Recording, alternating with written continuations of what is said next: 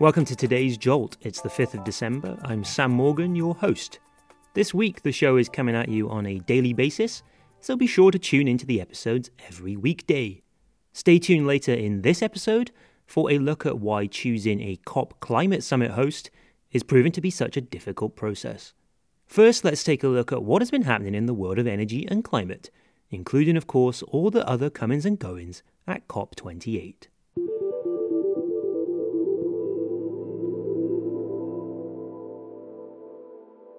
In Dubai at COP28, negotiators are still hard at work in their huddles, drafting the global stocktake text, which will form the main end of summit conclusions. The latest draft mentions an orderly and just phase out of fossil fuels and maintains ambitious language from the Glasgow summit two years ago on subsidies in killing coal. The text is also currently leaning towards pushing countries to include all greenhouse gases, not just CO2, in the next round of emission reduction targets. Still lots of disagreement on the finance parts, but sources at the summit are still striking an optimistic tone. A lot can still change though. 2,456 lobbyists affiliated with the fossil fuel industry have been admitted to COP28, according to new figures. The Kick Big Polluters Out coalition says that number is four times the amount that turned up to COP27, which itself set a new record. The number of oil, gas, and coal salesmen is so high they outnumber every single country's delegation except for Brazil, which has turned up in force as part of its prep for hosting COP30 in 2025. More on that later. Clean energy advocates, environmentalists, and indigenous groups are, of course, lobbyists too, but they are not selling something that is fundamentally and scientifically proven to be ruinous for the planet. Just saying. Still at COP, and Spanish energy firm Iberdrola and UAE counterpart Masdar have agreed to co invest 15 billion euros in key markets like the US, UK, and Germany. Wind power and green hydrogen will be priority investment targets. Talks are already underway to channel more cash into a massive wind farm off the east coast of England.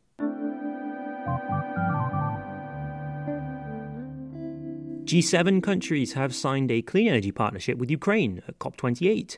The group of wealthy nations says it is committed to helping Ukraine meet its climate and energy targets, as well as building energy resilience and security. The partnership is designed to act as a forum so that the likes of the EU, UK, and US can share knowledge on issues like electricity market reform, renewable energy auctions, and energy efficiency measures. European plane maker Airbus has indicated that it may seek taxpayer support for its next generation fleet of aircraft. Airbus is working on hydrogen propulsion and is aiming to put a short range plane in the skies by 2035. CEO Guillaume Faury told the Financial Times that the firm can afford the program, but it might need some support. Industry subsidies are a hot topic at the moment, Europe is still reeling from the US's multi billion dollar Inflation Reduction Act, as well as trade tensions triggered by a dispute over state support for Airbus and Boeing. We might well be seeing the latest chapter of this particular saga being written in front of our very own eyes.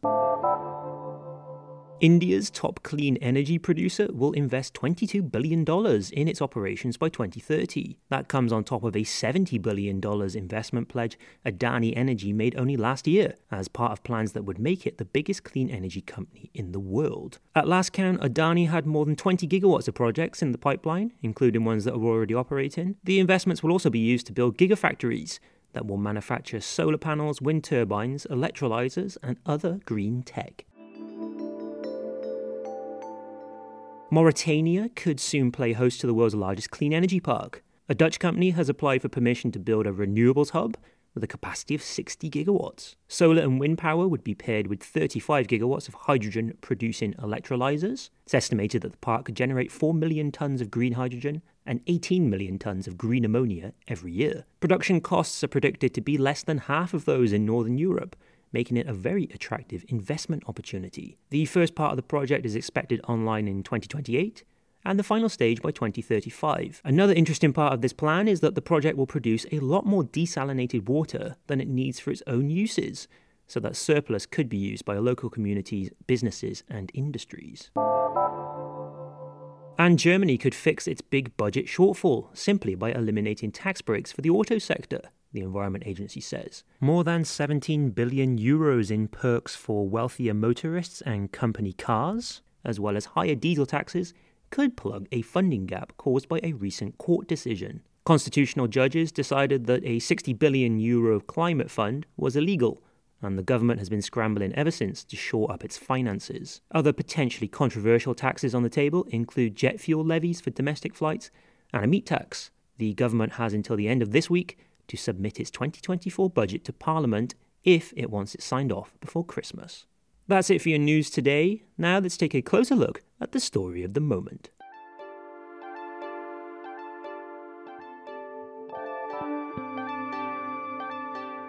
The United Arab Emirates' hosting of the ongoing COP28 summit has stoked controversy right from the off. The Gulf nation's huge fossil fuel industry made it a seemingly incompatible host of an event whose main objective is ostensibly to decarbonise the global economy. But that's politics, baby. It's not the first time that the host of a COP has proven to be controversial, and it certainly won't be the last if current developments are anything to go by. We still don't know where COP will be taking place this time next year, so you can't even book your hotel room yet. Under the UN's rotation system, it will most likely be somewhere in Europe, particularly Eastern Europe. But an agreement on a host has been impossible to secure because of, surprise, surprise, Russia. Moscow has vetoed any country that has stuck its hand up to host, including Czechia and Bulgaria. Armenia and Azerbaijan both indicated interest, but because of their ongoing conflict, both sides are vetoing each other. That leaves some interesting non EU options in the Balkans, including Albania, Bosnia Herzegovina, Montenegro, North Macedonia, and Serbia, who could yet put in bids. Remember the scale of COP, though. You need facilities and venues that can host up towards 100,000 people. There aren't many options that fulfill that criteria in those countries, unfortunately. A decision is due at COP over the next two weeks because prep needs to have ideally started yesterday. Some delegates I talked to have indicated that Albania and North Macedonia are considered good candidates from a climate leadership point of view, as both aim to go green rather quickly. But if a decision cannot be made, then the venue will default to Bonn, where the COP Secretariat is located. If no progress at all can be made on someone at least hosting by proxy, then the current chair would remain in place for another year. That is currently the UAE's Sultan Ahmed Al Jaber, who, just as a reminder, has claimed that there is no science behind demands to get rid of fossil fuels. Looking further forward still, and Brazil is already confirmed to be COP30 host, due to take place in 2025 in the Amazonian city of Belém. Here's what Claudio Angelo from Brazil's Climate Observatory had to say about that decision. COP29 doesn't have a host country yet. It's going to certainly be awful for the climate, but that might be a good thing for COP30 because the crappier previous conference yet, uh, the better and the more hopeful uh, uh, the next conference becomes. But I think the outlook for for Belém is, is very positive. We we are seeing it as an opportunity uh, for you know putting pressure on say Amazon governors who are they don't have a very good grasp on what being a climate leader means. They think climate change is just a pretty fundraising line that they use to get money from from developed countries but they are not willing to deliver much in exchange. So, COP30 might be an opportunity for civil society and academia to teach those guys that they must, you know, walk the talk and actually fight deforestation in their states. Mr. Barbalho, the governor of Pará, the state where, where the host city is, uh, was very outspoken about the benefits of oil and gas for the development of the Amazon. Just he began to, you know, soften his discourse in favor of oil in the in the latest months. Uh, and of course, this is going to leave Brazil totally exposed. And again, we see it as a good thing. Brazil must be exposed, and, and Brazil must be pushed to to deliver on, on its promises. Uh, I think the COP is is a good opportunity, and of course, it's an opportunity to to bring to light even Lula's many contradictions on, on, on climate change and energy. Claudio spoke to me about Brazil's climate role for a recent episode of the Policy Dispatch, one of Foresight's other podcasts. If you'd like to hear the rest of that conversation, then there'll be a link in the show notes. Let's jump forward another year to COP31. Turkish President Recep Tayyip Erdogan confirmed last week that his country's interested. Australia, too, is dead set on hosting in 2026 as well. I spoke to Polly Hemming, the director of the Australia Institute's Energy and Climate Programme, about whether that's a good move or not. The role of the COP president is to really try and raise climate ambition uh, amongst the the signatories to the Paris Agreement. And Australia is the world's third largest fossil fuel exporter. Just it's, it's sort of important not just to focus on the current context. It's also really important to consider that Australia's been gaming UN climate agreements for decades solely to protect its fossil fuel industry. Um, it's signed pledges it has no intention of meeting.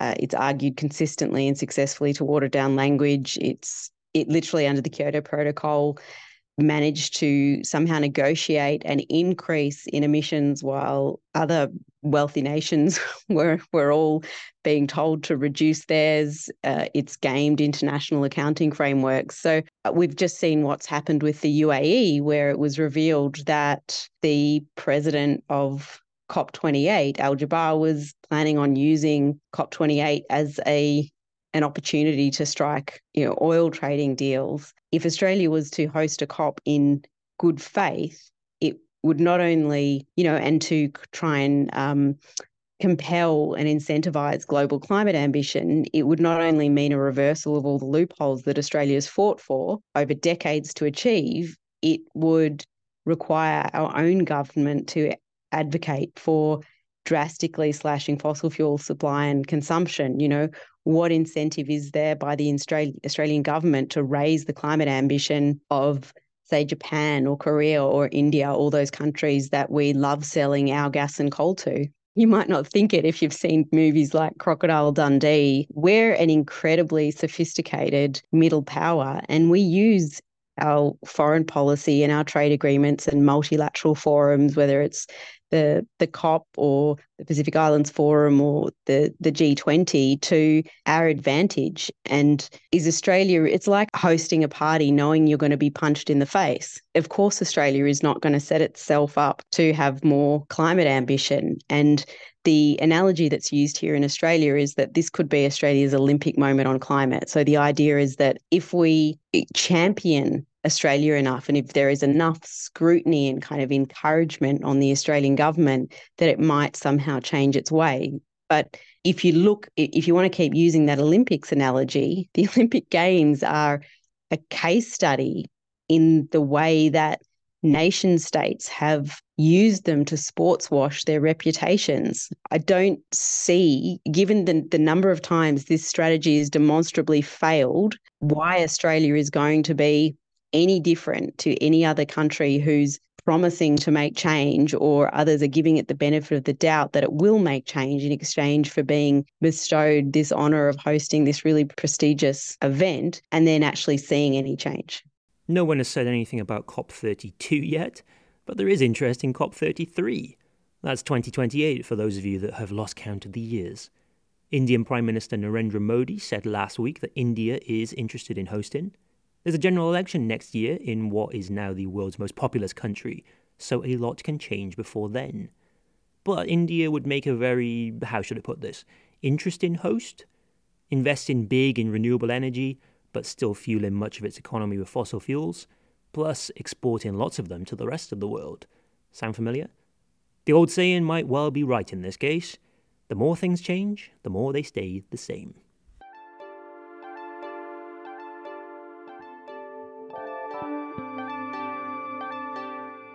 Many thanks for joining me today. I'll be back on Friday with another episode of The Jolt. Remember that we're now coming to you every day. My colleague Kira Taylor will be taking the reins for the first time tomorrow. You won't want to miss that. Foresight editor in chief David Weston and CEO Casper Thiel Carstensen are both actually at COP at the moment, recording episodes of our other podcast series, Energy Enablers and Talking Transitions with EY. You'll be able to listen to the first of those later this week, so do stay tuned for that. The Jolt is free to air, so please do show us some love and share the episodes if you enjoyed listening. Thanks to everyone at Foresight for helping make the Jolt possible, and shout out to Mute Island for providing the theme music. Until next time, thanks for being a part of the Jolt.